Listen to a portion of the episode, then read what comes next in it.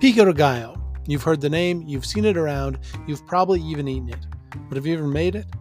Well, today here on the Chef's Notes podcast, I'll share with you my pico de gallo recipe. So the next time you're making tacos or need something to dip chips into, you know where to turn.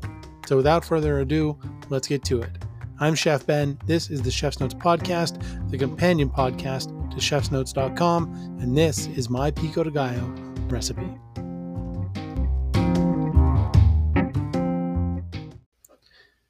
This recipe serves approximately four people uh, it takes 15 minutes to prepare, one hour of resting time, though you don't have to rest it for an hour. It just tastes better if you do.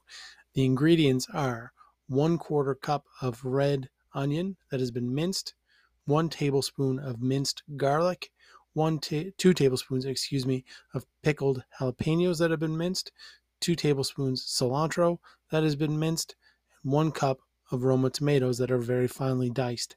With that, you'll also need one lime, juice and zested, half a teaspoon or more of kosher salt, a quarter teaspoon of cumin, and two teaspoons of red wine vinegar. Now, to make the pico de gallo, put all the ingredients in a medium mixing bowl and mix well. Taste and adjust the seasoning as needed with salt. Transfer the pico de gallo to a small serving bowl and cover tightly with plastic wrap. Put the bowl in the fridge and let the pico de gallo rest for one hour to allow the flavors to come together. Again, you don't have to do that, but it's best if you do.